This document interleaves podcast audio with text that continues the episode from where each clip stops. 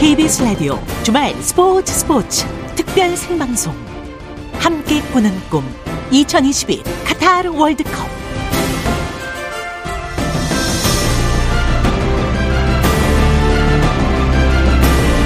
여러분 안녕하십니까? 아나운서 이창진입니다. 우루과이전은 우리가 얼마나 훌륭한 팀인지, 얼마나 훌륭한 선수들이 있는지를 보여준 경기였다. 내일은 이기는 것이 가장 우선순위라고 생각한다. 최선의 결과를 얻어내는 것이 중요하다. 벤투 감독은 가나전을 앞두고 각오를 이렇게 밝혔는데요. 바로 우리 모두의 바람이 아닐까 싶습니다. 특히 가나전은 16강 진출을 가를 최대 분수령이기 때문에 우리에게는 매우 중요한 경기인데요. 가나를 반드시 잡고 16강에 갈 수 있기를 기대해 보겠습니다. 2022 카타르 월드컵 8일째, 여기는 2022 카타르 월드컵 스타디움입니다로 출발합니다.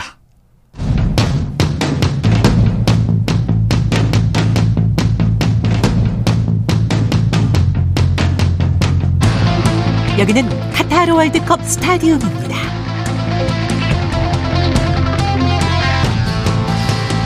자, 먼저 카타르 현지에서 취재를 하고 있는 중앙일보의 박민 기자 전화로 만나보겠습니다. 수고 많으십니다. 네, 안녕하세요. 네, 현재 계신 곳은 어디입니까? 네, 그 조별리그 2조 일본과 코스타리카전이 열린 그 알라얀의 그 아흐마드 빈 알리 스타디움에 나와 있고요. 예. 20분 전에 경기가 끝났거든요. 네. 1차전에서는 독일을 잡았던 일본이 코스타리카에 0-1로 또 패배를 당했고요. 경기 내용은 또 잠시 뒤에 소개해드리도록 하겠습니다. 이 조가 아주 재밌게 됐어요. 자, 카타르는 지금 한낮인데 오늘 날씨는 어떻습니까? 네, 우선은 여기가 한국보다 시차가 6시간 느려서 오후 3시 20분이고요. 날씨는 아무래도 중동 국가이다 보니까 섭씨 30도 정도로 좀 무더운 상황입니다. 그래도 네. 오후 4시가 넘어가면은 초가을 날씨처럼 좀 선선해지고요. 축구장 안은 에어컨이 가동돼서 섭씨 25도 안팎입니다. 예. 대표팀이 내일 가나전을 치르는데 오늘 공식 기자회견을 열었죠? 네, 우선 한국 시간으로 내일 밤 10시에 가나와 조별리그 2차전을 갖고요. 앞서 우루과이와 1차전에서 우리나라가 굉장히 좀 잘 싸우고 득점 없이 비겼었는데 오늘 기자회견이 열렸고 그 중앙 미드필더 황인범 선수가 참석을 했습니다. 네. 황인범 선수는 우루과이전의 경기력으로 희망을 드렸다면 가나와 2차전에서는 결과로 기쁨을 드리겠다. 또 이렇게 출사표를 밝혔습니다. 네, 대표팀이 가나전을 앞두고 오늘 마지막 훈련을 했죠? 네, 오늘 현지 시간 오전 10시에 그 알에글라 훈련장에서 훈련을 가졌고요. 손흥민을 비롯한 선수들이 참가를 했는데 오늘 15분만 공개가 됐거든요. 그런데 그 중앙수비 김민재 선수는 그 훈련장에 나오기는 했지만 그 자전거만 탔습니다. 네, 김민재 선수가 이제 부상으로 출전이 지금 불투명한 상태죠. 네, 맞습니다. 오늘 벤투 감독이 기자회견을 통해서 그 김민재 선수의 출전 여부에 대해서 아직까지는 모르고 내일 아침에 상황을 보고 기용을 결정하겠다. 또 이렇게 밝혔습니다. 네. 그 중앙수비 김민재 선수 같은 경우에는 그 우루과이와 1차전에서 그 상대를 막다가 좀 미끄러지면서 오른쪽 종아리를 다쳤거든요. 예. 그제와 어제는 그 훈련을 건너뛰었고 오늘은 지금 자전거만 탔는데요. 일단은 출전 여부는 내일 오전에 결정이 될 것 같고요. 예. 만약에 김민재 선수가 나서지 못한다면 포백에서 권경원이나 조유민 선수가 나서거나 아니면은 중앙수비 3명을 세우는 3백이 가동될 가능성도 있습니다. 네네. 황희찬 선수는 어떻습니까? 네, 사실 그 햄스트링, 그러니까 허벅지 뒷근육 부상을 당해서 1차전에는 결장을 했었고요. 계속해서 컨디션을 끌어올리면서 어제와 오늘은 훈련을 소화를 했거든요. 하지만 아쉽게도 벤투 감독이 황희찬은 가나전에는 출전하지 못한다. 또 이렇게 못 박아서 말했고요. 그렇군요. 결국에는 우루과이전에서는 우루과이전처럼 그 가나전에도 이재성이라든지 나상호 선수가 그 자리로 그 대체로 나설 것으로 보입니다. 예. 가나 감독이 손흥민 선수의 옛 스승이라고 하죠. 네, 독일 함부르크 유소년팀 시절의 그 스승이었고요. 예. 그 아도 감독이 오늘 기자회견을 통해서도 손흥민이 그 계속해서 그 좋은 활약을 펼치기 바라지만 내일은 예외고 우리는 팀으로 막을 것이다. 또 이렇게 출사표를 밝혔습니다. 네, 자, 일본과 코스타리카전을 취재하셨는데 이 경기 코스타리카가 일본을 무너뜨렸어요. 네, 맞습니다. 그 후반 35분에 코스타리카의 퓰러 선수가 왼발 중거리 슛 한 방으로 일본을 그 무너뜨렸는데요. 네. 사실 일본이 1차전에서 독일을 2-1로 잡으면서 정말 세계를 놀라켰는데 반면에 코스타리카는 1차전에서 스페인의 0-7 대패를 당한 팀이었거든요. 네. 예상을 뒤엎 뒤엎는 결과가 나왔고요. 일본과 코스타리카는 나란히 1승 1패를 기록을 하게 됐고요. 이 조가 굉장히 죽음의 조라 불리면서 그 혼전 양상이 됐는데 네. 한국 시간으로 내일 새벽에는 또 스페인과 독일이 또 맞대결을 펼칩니다. 네, 일본이 주도권을 쥐고 나갔는데 한방 그야말로 역습에 당했어요. 네, 맞습니다. 일본이 슈팅수에서만 13대4, 유효 슈팅도 3대1로 크게 앞섰거든요. 그런데 정말 왼발 중거리 슛 한 방에 무너졌고요. 그리고 코스타리카의 그 베테랑 골키퍼죠. 그 나바스의 선방도 굉장히 눈부셨는데 네. 일본이 정말 그 16강이 눈앞에 다가왔었지만 지금은 또 장담할 수 없는 상황이 됐습니다. 네. 자, 일본에게 패한 아르헨티나 정말 기사회생했습니다. 메시가 역시 이름값을 했습니다. 아, 네, 맞습니다. 그 아르헨티나가 사실 그 조별리그 1차전에서 사우디에게 좀 1대2 충격패를 당하면서 그 어젯밤에 멕시코를 상대했거든요. 만약에 사우디였죠. 죄송합니다. 사우디한테 패했죠. 네, 맞습니다. 네. 네. 네, 만약에 어제 그 아르헨티나가 멕시코에 졌다면 16강 그 진출이 실패되는 상황이었는데요. 네. 말씀하신 대로 그 아르헨티나의 메시 선수가 그 후반 19분에 왼발 중거리 슛으로 또 골을 터뜨렸고요. 또 후반 막판에는 도움도 올리면서 그 팀을 정말 구해냈습니다. 네, 메시가 한 골 1도움으로 펄펄 날았죠. 네, 맞습니다. 우선은 뭐 후반 19분에는 정말 그 왼발 땅볼 중거리 슛으로 그 골망을 흔들었고요. 후반 42분에는 뭐 정말 간결한 패스로 도움도 올렸습니다. 아르헨티나가 네. 지금 1승 1패로 조 2위로 올라섰거든요. 3차전 상대가 그 폴란드인데 만약에 아르헨티나가 이기게 되면 자력으로 16강에 진출하게 됩니다. 네, 말씀 감사합니다. 네, 감사합니다. 네, 카타르 현지에서 취재 중인 중앙일보의 박민 기자 연결해서 소식 들었습니다.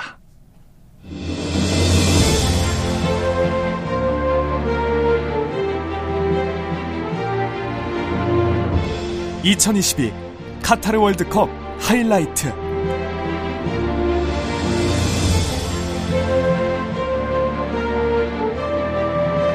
KBS 라디오 주말 스포츠 특별 생방송 함께 꾸는 꿈 2022 카타르 월드컵 함께하고 있습니다. 지금 시각 9시 28분 지나고 있습니다. 자, 그럼 여기서 대한민국 축구 골키퍼의 레전드를 만나보겠습니다. 꽁지머리 아마 아시겠죠? 선수 시절 별명은 꽁지머리. 현재는 대한축구협회 부회장으로 계십니다. 김병지 부회장님 연결합니다. 안녕하세요. 네, 안녕하세요. 반갑습니다. 네, 지금 전화 받으시는 곳이 어디십니까? 카타르 현지에 있고요. 지금 약간 이동 중에 있습니다. 아, 이동 중에 계시군요. 네, 카타르 현지로 네. 가셨고. 자, 먼저 지난 월드컵, 지난 우루과이전부터 여쭤보겠습니다. 어떻게 보셨습니까? 첫 경기인데 뭐 부담감이 많은 경기였고요. 성점이 꼭 필요한 경기였었는데 우루과이 상대로 내용도 좋았고, 그다음에 준비했던 플레이를 잘 보여주면서, 우루과이 상대로 기중한 승점 1점을 받았다라고 저는 생각하고 있습니다. 네네. 우루과이와 0대0으로 비기면서 이제 16강 진출의 희망이 조금 더, 보이기 시작하는데, 가나전이 이제 내일 이제 있을 예정입니다. 포르투갈의 가나가 3대2로 졌어요. 이 가나전은 어떻게 네. 예상하십니까? 가나전을 상대로서 성적 단점을 가져와야 되는데, 포르투갈과 가나전을 봤을 때, 가나 팀의 개개인의 능력치는 상당히 좋다. 네. 그렇지만, 조직력에 있어서는 조금 빈틈이 보이는데, 어쨌든 그 빈틈을 저희들은 노려서 득점을 해야 되는 거고, 예. 그 다음에 개개인의 능력치는 협력 플레이로서 적절하게 잘 대응을 해야만, 성점 3점을 가져올 수 있는, 가능성을 높일 수 있다라고 생각합니다. 네네. 손흥민 선수가 이제 그야말로 부상 투혼을 발휘하고 있는데 부회장님께서는 카타르에서 손흥민 선수를 만나보셨습니까? 선수를 만나지 못했고요. 이제 저희들은 이제 그 관영석에서 이제 봤는데 가족 속에 네. 저희들 같이 이제 응원을 했었어요. 네네. 그래서 선수들은 하기 전에 가족 속에 와서 인사하고 그다음에 마치고 나서 또 가족들하고 이제 그 손으로 이제 안녕하는 이제 그런 스킨십을 했었는데 예. 그러면서 선수들과 자연스럽게 근거리에서 봤습니다. 네, 우리 선수 모두 잘 싸웠는데 부회장님 보시기에 두드러진 선수, 우루과이전에서 두드러진 선수는 어떤 선수를 꼽으시겠습니까? 저는 벤투 감독님이 오히려 좀 두드러진 준비를 잘 하지 않았나라는 생각이 들고요. 그다음에 그 역할에 있어서 골키퍼 김승규부터 최전방에 있는 황의조까지 개인의 역할들을 충실하면서 잘했기 때문에 네네. 원팀의 역할을 잘했다라고 보여지고요. 네. 뭐 포지션별로 하면 골키퍼 김승규 잘했고 디펜스에서는 네. 김민재 선수, 그다음에 미들라인에는 황인범 선수, 그다음에 공격 라인에서는 손흥민 선수가 잘했다고 저는 봅니다. 예. 우루과이전에서 조금 아쉬웠던 점은 뭐라고 보십니까? 다 잘했고요. 네. 아쉬운 게 너무 큰 데미지를 팀에 가져왔던 예. 장면인데 저는 김민재 선수의 부상이 아닌가라고 생각을 하고요. 네, 네. 다음 경기에는 꼭 필요한 선수인데 네. 부상 때문에 출전에 대한 것들을 아직까지 무론표라는 것. 그렇죠. 이 부분이 제일 아쉬운 부분이 아닌가 생각합니다. 네. 부회장님께서 손흥민 선수와 스킨십을 하셨다고 하셨는데 직접 보시니까 컨디션은 어때 보이던가요? 부상을 제외하고 난 이외에는 컨디션이 한 80% 이상은 되어 보이고요. 네네. 아마 본인이 그 마스크 때문에 많이 불편했을 텐데도 불구하고, 예, 경기에 집중하는 모습들, 또 팀 에디터로서의 솔선수범하는 모습들이 좋았고요. 네. 그런 중심을 잘 잡아줬기 때문에 팀이 원팀으로서의 그 분위기를 그렇죠. 잘 잡아가지 않았나라고 생각되고 예. 이런 모습들이 대한민국 팬들에게도 보여줬고 그 투혼이나 열정이나 이런 부분들이 상당히 좋았기 때문에 우루과이 상대로 좋은 경기를 펼쳤다라고 해서 좋은 네. 평가가 나오는 것 같습니다. 네. 그 중심에는 손흥민 선수가 있었던 거죠. 네. 자, 이 가나의 강점과 약점을 한번 꼽아주시죠. 가나의 강점은 개개인의 특출한 능력들이 있는 선수들이 있는 반면에 네. 약점이라면 조직화되어 있는 모습들에서 빈틈이 보이는 것 같아요. 예. 그 부분을 좀 집중적으로 연계 플레이로서 좀 풀어내야 될 것 같다라고 생각됩니다. 네네.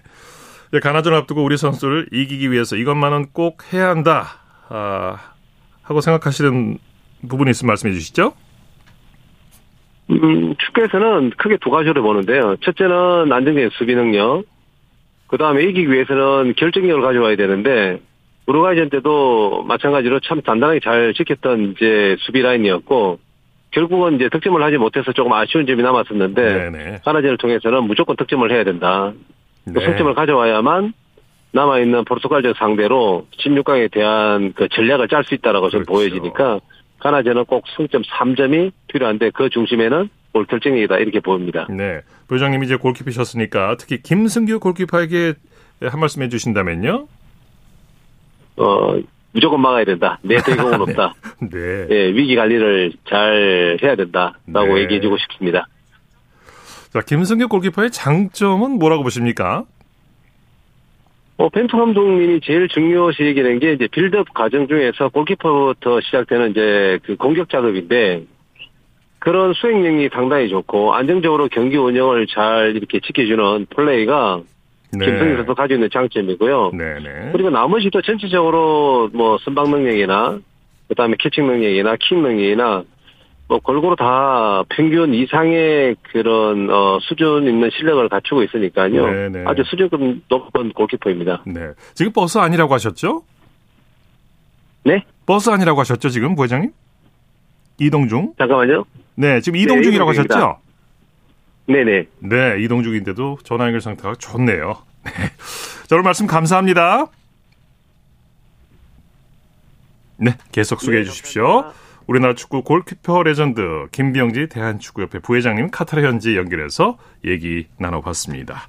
자, 이어서 우리 대표팀의 주요 경기 소식과 경기 일정, 결과 등을 분석해드리는 카타르 월드컵 하이라이트 시간입니다. 대한민국 최고의 스포츠 평론가 최동호 씨와 함께합니다. 어서 오십시오. 예, 안녕하세요. 네. 자, 내일 가나와의 2차전 무조건 이겨야 되는 경기죠. 네, 그렇죠. 내일 2차전 무조건 이겨야지 됩니다. 네. 내일 오후 10시죠. 10시 이제 가나와 우리가 조별리그 2차전 벌이고요. 이제 가장 이상적인 시나리오라고 한다면 우리가 네. 가나를 이기면 가나는 2패니까 탈락이 되는 거죠. 네. 그 우루과이를 포르투갈이 이겨야지 됩니다. 네. 포르투갈도 16강 확정을 짓게 되고 1패 1승 1무가 되는 거죠. 예. 우루과이는. 그러면 이제 우리가 2위로 가는데 마지막 이제 포르투갈과 경기가 남아 있잖아요. 네. 이 포르투갈은 이제 16강 확정 지은 상태에서 이제 이 16강 토너먼트 대비해서 주축 선수들 체력 관리를 위해서 좀 빼주고 그렇겠죠. 우리가 무승부 이상 네. 거두면 확실하게 16강 우리가 잡게 되는 거죠. 예. 그런 시나리오가 좀 그려졌으면 좋겠고요. 예. 조유민 선수가 가나전 출전도 문제 없겠죠. 예, 오늘 이 팀 훈련 소식 들어보니까 문제 없어 보입니다. 2차전 네. 가나전 출전이 예상이 되고 있고요. 정상적으로 팀 훈련 소화하면서 이제 컨디션 조절을 하고 있습니다. 한 가지 바라기는 이 우루과이전에서 손흥민 선수가 수비 부담이 좀 많이 있었거든요. 그랬죠. 많이 내려왔었죠. 수비 라인으로 자주 내려왔었죠. 예. 가나전에서는 수비 부담은 조금 덜고 어차피 가나전에서 수비를 잘하면 무승부인데 골을 넣어야지 이기는 거죠. 그런 거죠. 때문에 네. 좀 더 과감하게 공격 기회를 잡고 기회만 오면 좀 과감하게 슛을 쐈으면 좋겠습니다. 예. 자, 만약에 김민재 선수가 출전을 못하게 된다면 벤투호는 어떤 선택을 하게 될까요? 조금 전에 이제 박민 기자도 전해줬습니다만. 예, 김민재 선수의 그 위치가 이제 센터백이라고 얘기를 하는 네. 중앙 수비수이죠. 이 중앙 수비수 이번에 그 4명이 선발이 됐거든요. 네. 이 김영권, 김민재 선수, 권경원 선수, 조유민 선수인데. 이제 김민재 선수가 빠지게 되면 이제 권경원, 조유민 선수 2명을 기용을 해지되거든요. 그런데 네. 이 김영권 선수가 왼발잡이에요. 근데 이 권경원 선수도 왼발잡이죠. 네. 센터백 2명을 왼발로 쓰는 경우는 많지는 않습니다. 그렇죠. 때문에 이 왼발이냐 오른발이냐로 보면은 조유민 선수의 이 선발이 유력한데 이제 조유민 선수보다는 이 권경원 선수가 김영건 선수하고 이 맞춰가지고 호흡을 맞춘 적이 훨씬 더 많이 있었거든요. 네. 일단 이 권경원 선수를 예상해 볼 수 있겠고요. 지금 말씀드린 거는 이제 우리가 이 4명의 수비를 세운다는 4백의 시스템을 가정해서 말씀을 드린 건데 네. 4백보다는 3백이 더 수비가 안정적이고 4백에서는 이 측면 수비수들이 공격에 적극적으로 참여하기 때문에 오히려 숫자는 많지만 이 수비가 약화되는 경우가 있거든요. 네. 그래서 이 플랜 B 이안을 들려고 한다면 수비수 조정 없이 3백을 가동하는 것도 가정해 볼 수 있죠. 예. 그 내일 가나전, 지난 우루과이전과의 어떤 전략의 변화가 분명히 좀 있겠죠. 있겠죠. 네. 우루과이전에서는 우리가 지지 않는 경기가 목표였었고요. 예. 가나전에서는 반드시 이기는 경기가 목표이기 그렇죠. 때문에 이 전략이 수정될 수밖에 없습니다. 네. 내일은 일단 첫 번째는 무엇보다 수비 안정이고요. 그런데 네. 수비 안정이 왜 이 중요하냐 하면은 수비에서 안정이 안 돼서 실점을 먼저 주게 되면 우리가 흔들리게 되죠. 마음이 네네. 급해지고. 이렇게 되면 우리 플레이가 가져갈 수가 없거든요. 네. 공격을 제대로 펼치기 위해서 일단 우선 수비 안정이 되어야 되고요. 수비에서는 내일 크게 보면 2가지입니다. 가나가 앞서 이제 김병지 부회장도 이 조직력이 약하다고 했잖아요. 네. 흔들어야지 되거든요. 예. 이 조직력이 약한 팀은 계속 흔들어야지 와해가 되는데 흔드는 방법은 끊임없이 두들기는 겁니다. 네네. 그거 보면 황희찬 선수. 쉴 새 없이 움직이고 돌파하고 파고들고 측면에서 흔들어야지 되고요. 네. 또 하나는 뭐냐면 우리 킬 패스를 넣어주는 우리 그 선수들이 있죠. 네. 황인범이나 정우영 선수 수비 뒷공간 찔러주고 손흥민이나 황희찬 선수가 1대1 돌파해서 1대1 기회를 잡는 이런 것들이 계속 시도를 해봐야 되겠죠. 네, 경기 초반에 두들기고 흔들어서 선제골을 만들어내는 게 중요할 것 같아요. 예. 네. 이 가나 대표팀이 오늘 훈련 모습을 공개했는데 우리 대표팀이 이제 가나 선수를 체크할 수 있는 또 기회가 됐겠어요. 일단 그 훈련에 참가한 선수들이 누구고 빠진 선수들이 누구인가 정도 이제 체크할 수 있는 기회는 됐는데 이렇게 큰 의미는 없다라고 봅니다. 디테일한 부분은 예, 왜냐하면 네, 한 15분 정도 이제 이 공개하고 그 이유는 이제 비공개 훈련도 전환을 하거든요. 네. 15분 정도는 이제 워밍업하고 스트레칭하고 그다음에 이제 비공개로 들어가면서 이제 전술 훈련, 세트피스 훈련 등등 하기 때문에 네. 오늘 빠진 얼굴이 누구냐 이 정도. 네. 확인하는 의미가 있다라고 볼 수가 있겠죠. 네. 이 가나전 앞두고 승패 예측이 지금 어떻게 나오고 있습니까? 그러니까 이 우루과이전 있기 전에는 거의 50대 50 정도에 이게 살펴보면 그 정도 예. 이제 중론이었었거든요. 근데 우루과이전에서 우리가 선전하다 보니까 우리뿐만이 아니라 세계 언론에서 예측하는 바도 좀 우리 쪽으로 좀 기울은 느낌이 좀 있어요. 네, 그래서 1대0 정도 한 골차 승부에서 우리가 앞서가는 걸로 이기는 걸로 예측하는 언론들이 많이 나오고 있네요. 네. 내일 2대0으로 좀 이겼으면 좋겠습니다. 네. 예. 다른 나라 소식도 좀 살펴볼까요? 프랑스가 첫 번째로 16강 진출을 확정했죠. 프랑스가 이번 대회에서 가장 먼저 16강 진출을 확정을 졌습니다. 네. 이 프랑스는 지난 대회 우승팀이죠. 디펜딩 챔피언이고요. D조 2차전에서 덴마크를 2-1로 이기고 2연승으로 가장 먼저 이제 16강 확정을 졌고요. 프랑스 하면 우리 팬들이 가장 먼저 떠올리는 선수 있죠. 음바페 선수. 오늘 네네. 멀티골 2골 기록했습니다. 그 차원이 다른 플레이를 보여주는데요. 정말로. 예. 네, 그렇게 빠르고 덩치도 크기가 큰데 말이죠. 그렇죠. 아직 네. 또 나이도 젊은 나이이기 때문에 네. 다음 월드컵까지 계속 롱롱할 것 같은 그런 느낌이죠. 대단한 선수입니다. 정말. 예. 프랑스가 그야말로 우승을 향해서 순항하고 있는 상황입니다. C조에서는 2차전에서 폴란드가 사우디의 돌풍을 잠재웠어요. 폴란드가 이 사우디아라비아를 2-0으로 이겼습니다. 네. 1승 1무로 C조 1위로 올라섰거든요. 네. 이 사우디아라비아의 돌풍이 이 폴란드까지 집어삼키느냐 네. 이거 좀 기대를 했었는데 폴란드를 넘어서지를 못했네요. 이 폴란드 하면 또 우리가 떠오르는 폴란드를 대표하는 골잡이가 있죠. 레반도프스키. 네. 자, 레반도프스키 선수가 후반에 추가골을 넣었거든요. 근데 네. 레반도프스키는 많이 알려지고 세계적인 선수이긴 한데 네. 유독 월드컵과는 인연이 없었습니다. 징크스가 있었죠. 예. 네. 오늘 이 폴란드의 추가골이 월드컵 데뷔골이거든요. 근데 네. 얼마나 기뻤는지 골 넣고 그라운드에 쓰러졌거든요. 네. 그 쓰러진 그 자세 그대로 그라운드에서 눈물을 흘리는 모습이 네. 중계 화면에 나왔습니다. 예. 예. 레반도프스키 선수로서는 굉장히 이제 감격적이었던 그런 그렇죠. 것 같아요. 네. 예. 레반도프스키, 메시, 음바페 세계적인 선수들이 이름값을 하고 있습니다 지금. 네. 네. 이 카타르 월드컵에서 첫 번째로 탈락한 팀 바로 개최국 카타르예요. 카타르 입장에서는 낭신스러운 일이죠. 네. 이 개막전에서부터 92년 이 월드컵 역사상 최초로. 개막전에서 패한 개최국으로 기록이 남게 됐는데 네네. 두 경기 만에 2연패를 하면서 이 조별리그 탈락을 하게 됐습니다. 예. 이 개최국이 16강 진출에 실패한 거는 2010년 남아공 월드컵 때 남아공에 이어서 이제 두 번째이거든요. 네. 오늘 이 세네갈에 1-3으로 패했고요. 2연패로 예. 조별리그 탈락했고 이 가장 먼저 탈락하는 그런 운명을 맞게 됐는데 카타르스로는 조금 좀 부끄러운 일이기도 하죠. 국민들도 많이 응원을 했는데 허탈할 예. 것 같아요. 예. 네. 투자도 많이 했거든요. 귀화 선수도, 네. 많이 영입을 했고요. 그리고 이번 카타르 월드컵을 통해서 한 2,000억 달러, 그러니까 네. 270조 원 정도를 투자를 했는데 경제적인 면에서도 이 땅덩어리가 좁아서 호텔을 많이 짓지 못하다 보니까 경기는 카타르에서 보고 숙박은 인근 두바이나 아랍에미리트로 날아가는 그런 이제 실속도 생기지 못하는 일이 벌어지고 있죠. 네.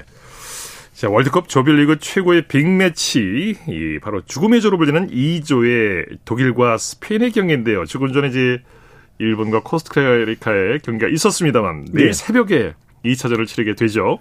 이 경기 정말 볼만하겠어요. 예, 네. 일본은 코스타리카에 0-1로 패했습니다. 네. 자, 이렇게 되면서 더욱더 재밌어졌는데요. 내일 새벽 4시니까 우리 생활상으로는 오늘 밤입니다. 네. 이 스페인과 독일이 조별리그 2차전 벌이거든요. 네. 잘 아시는 것처럼 독일이 일본에 패했습니다. 그래서 네. 스페인에 패하게 되면은 조별리그 탈락까지 갈 수도 있거든요. 이 조가 이제 경우의 수가 아주 재밌게 됐어요. 예, 그렇습니다. 네. 스페인이 만약에 독일을 이기게 되면 이 2승으로 16강 진출을 확정 짓게 됐는데, 근데 만약에 스페인이 일본마저 이기게 돼버리면 스페인이 3승이고 나머지 코스타리카, 독일, 일본은 전부 1승 2패가 되거든요. 네. 그러니까 골득실로 이제 가게 되죠. 독일이 1승 2패로 골득실을 챙겨야지 되는 네. 이런 상황까지 올 수도 있고요. 그렇게 갈 가능성이 없지는 않죠. 않아요. 네, 지금 스페인이 현재 독일을 이길 가능성도 크니까요. 네. 독일은 2014년에 브라질 월드컵에서 우승했고요. 그런데 네. 이 우승팀의 저주처럼 그 다음 대회에서 조별리그 탈락을 실제로 2018년에 했는데 네. 2018년 이 탈락할 때 결정적인 게 또 우리가 독일을 이겼기 때문에 독일이 조별리그에서 탈락했는데 예. 이번 대회에서도 좀 위태위태해 보입니다. 독일로서는 정말 사활을 걸어야 되는 그런 경기입니다. 예. 빅매치입니다. 정말. 자, 카타르 월드컵 하이라이트 스포츠맨과 최동호 씨와 함께했습니다. 다음 주 토요일 이 시간 또 뵙겠습니다. 고맙습니다. 예, 고맙습니다.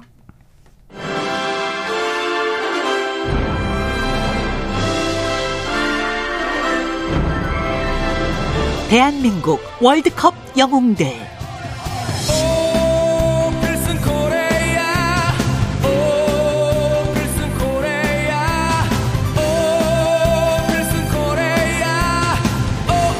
KBS 라디오 주말 스포츠 버스 특별 생방송 함께 꾸는 꿈 2022 카타르 월드컵 함께하고 계십니다. 지금 시각 9시 46분 지나고 있습니다.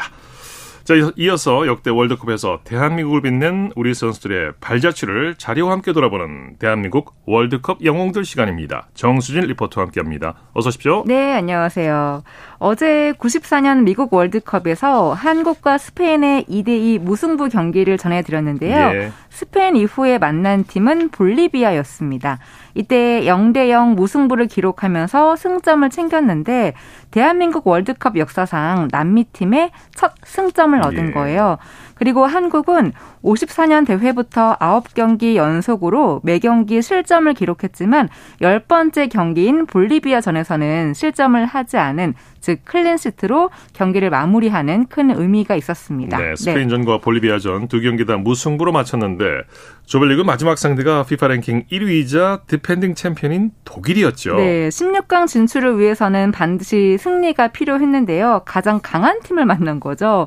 전반에만 3골을 내주면서 한국의 사기는 급격히 떨어지기 시작했고 후반전에는 한국의 골키퍼를 이훈재로 바꾸면서 반격을 시도했습니다. 예. 이훈재는 안정적으로 골문을 막아냈고요. 마침내 후반 6분에 황선홍이 1대1 찬스에서 침착하게 독일의 골문을 갈랐습니다. 네. 0대3에서 1대3이 된 건데요. 그 장면 그 당시 중계 방송으로 들어보시죠.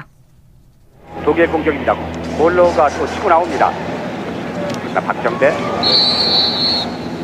크리스만의 반칙입니다. 반칙 프리킥. 3대0. 전반전에서 세이브를 내줬던 한 박정배. 네, 혼자 치고 들어갑니다. 박정배 왼쪽으로 슛. 네, 황선홍 한수인데요. 황선홍. 네, 한골 만했습니다. 황선홍 골인. 네. 후반전 6분. 6분이네요. 후반전 6분 황선홍. 박정배의 패스 아주 좋았습니다. 네, 박정배의 중간 인터셉트가 그 바로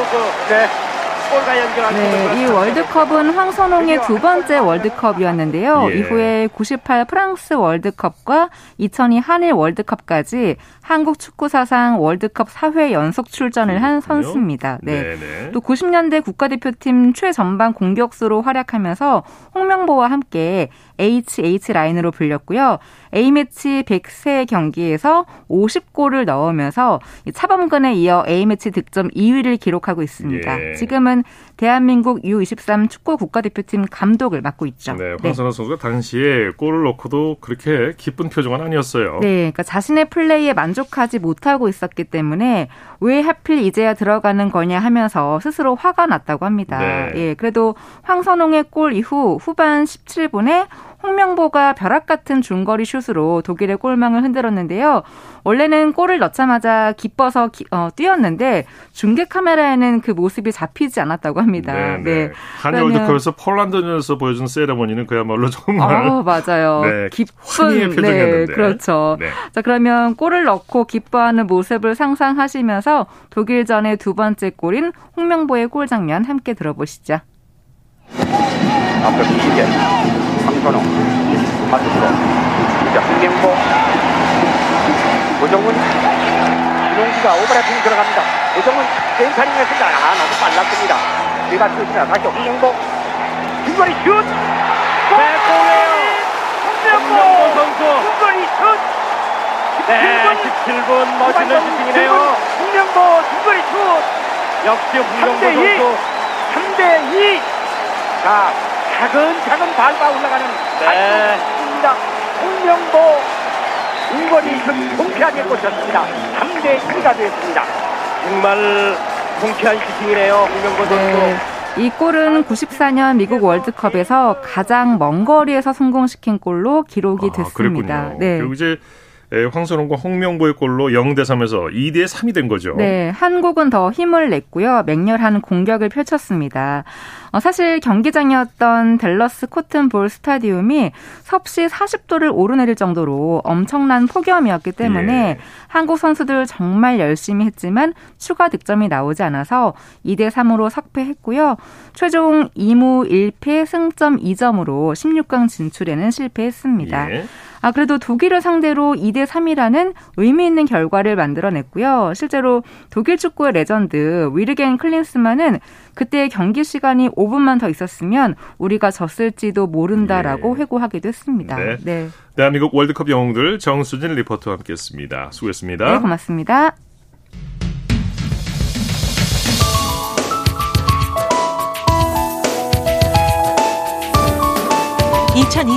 카타르 월드컵 와이드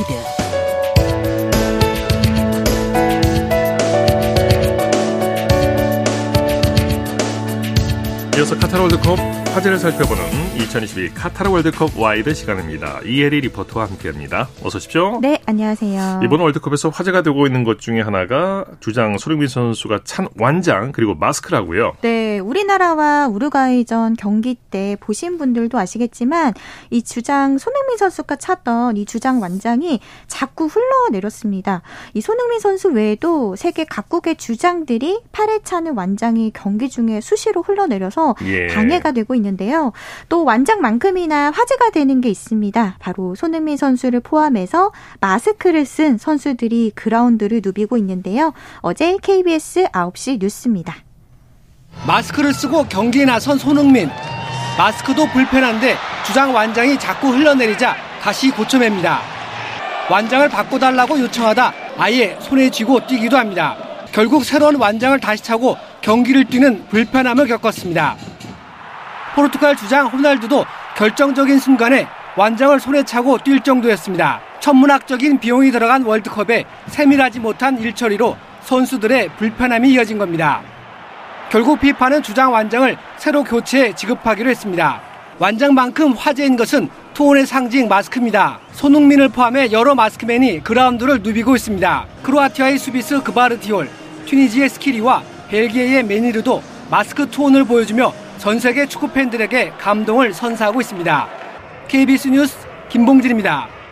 네, 그리고 카타르 월드컵 현장 분위기를 전달해주는 KBS 구자철 한준희 해설위원의 진심 해설 눈물이 화제가 되고 있다고요. 네, 이 KBS 구자철 한준희 해설위원이 카타르 현지에서 응원단 못지않게 현장에서 선수들과 함께 호흡하고 있는데요. 네. 특히 구자철 위원은 우리나라와 우루과이와의 경기 뒤 이 손흥민 선수 인터뷰를 들으면서 끝내 눈물을 또 보였습니다. 예. 그래서 진심 해설이라는 애칭까지 얻었는데요. 지난 25일 금요일 KBS 9시 뉴스입니다. 먼 발치에서도 알아들을 수 있는 한준희 위원 특유의 샤우팅. 골대! 다행입니다! 다행입니다! 골대가 막아줬습니다. 여기에 구자철 위원의 재치가 함께합니다. 우리에겐 골대가 있네요. 상대의 거친 반칙대에도 구수한 입담은 계속됩니다. 지금 이번에도 옐로카드를 아낄 생각인지 지금 아직까지 카드는 안 나오고 있는데요. 벤투 감독의 작은 습관을 분석할 땐 냉정함도 느껴집니다. 지금 벤투 감독이 나와가지고 있는 저렇게 서 있을 때 항상 자신이 안정감을 가졌을 때 나오거든요. 분명 선수들이 감독도 봅니다 뛰면서. 지금까지는 벤투 감독 우주 명장 등극이에요. 마스크 투혼을 발휘한 손흥민의 인터뷰를 보고 끝내 눈시울을 붉힌 구위원. 손흥민 선수의 목소리를 들으니까 얼마나 부담감을 가졌는지를 경기 끝나고 나서 확인할 수가 있었어요. 때론 웃고. 때론 울며 명쾌한 분석까지 진심 어린 해설로 90분간 우리 선수들과 함께했습니다. KBS 뉴스 김도환입니다. 네, 이번 월드컵에서는 유례없는 복장 규정도 생겼다고 하죠. 네, 이 카타르 월드컵 조직이 팬 가이드북에 따르면 정부 건물과 박물관을 포함해서 공공장소를 방문할 때 네. 남성은 최소 무릎 아래까지 가리는 바지를 착용해야 하고요. 여성은 바지나 긴 치마를 입어야 하고 몸에 딱 달라붙는 레깅스는 길이에 상관없이 절대 입을 수 없습니다. 네네. 또 맨발과 슬리퍼 차림도 피하라고 권고하고 있습니다. 참 옷도 마음대로 못 입고 술도 마음껏 못 마시고 좀 답답하겠네요. 네. 네. 역대 월드컵에서는 경기 결과를 쪽집게처럼 적중시킨 동물들이 화제였는데 네. 이번 월드컵에서는 점쟁이 낙타가 등장했다고요. 네, 지난 2010년 남아프리카 공화국 월드컵 때 독일의 한 수족관에 있는 문어 파울 기억하시는 분들도 있을 텐데요. 이 문어가 스페인의 우승 등 이런 적중률 100%로 화제를 모았습니다. 예. 그리고 4년 뒤 브라질 월드컵에선 바다 거북 빅헤드가 있었고요. 예. 또 2018년 러시아 대회에선 고양이 아킬레스가 점쟁이 동물로 예상을 적중했습니다. 네. 그런데 이번에 카타르 월드컵에서는 영국 레스터 인근에 사는 낙타 카밀라가 점쟁이 동물로 활약하고 있는데요. 어디로 걸어가나 봐요. 이렇게 놓으면 물건을 놓으면. 네. 예. 그래서 이 사상 첫 중동 월드컵답게 대표적인 이 사막 동물인 낙타 카밀라는 네. 개막전에서 개최국 카타르의 패배를 마쳤고요. 네. 또 비조 잉글랜드 이란전에서 잉글랜드의 손을 들어주면서 점쟁이 동물의 계보를 이어가고 있습니다. 걸어가지 않으면 아마 목을 그쪽으로 내밀지 않을까 하는 생각이 좀 드네요. 네. 네. 그리고 해외 팬들이 머물 현지 숙소도 독특한 형태로 화제가 되고 있죠. 네, 일명 팬 빌리지로 불리는 숙소가 컨테이너로 만들어졌는데요. 이 조직의 관계자에 따르면 이 카타르 측이 준비한 전국의 팬 빌리지는 총 13,000개고 26,000명의 관광객 소용할 수 있습니다. 구조를 좀 살펴보면 화장실 1개가 있는 2인용 원룸 구조인데 침대와 옷장, 탁상과 또 작은 냉장고가 있고요. 이곳의 숙박 비용 1박에 740리알, 네. 우리나라 돈으로 약 27만 원인데 다행히 객실에는 선풍기와 에어컨을 포함해서 냉방 장치도 있다고 하는데요. 더위를 또 식힐 수 있습니다. 그래서 경기하는 선수들이나 스태프들 이 날씨 때문에 고생한다는 그런 얘기는 들리지 않아서 큰 네. 다행입니다. 네, 그러니까요. 네. 자, 2022 카타르 월드컵 와이드 이혜리 리포터와 함께했습니다. 수고했습니다. 네, 고맙습니다. KBS 라디오 주말 스포츠 특별 생방송 함께 꾸는 꿈 2022 카타르 월드컵 오늘 순서는 여기까지고요. 다음 주 토요일 이 시간에도 카타르 월드컵 특집은 계속됩니다. 계속해서 많은 청취 바랍니다. 카타르 월드컵은 KBS 라디오와 함께 지금까지 아나운서 이창진이었습니다. 고맙습니다.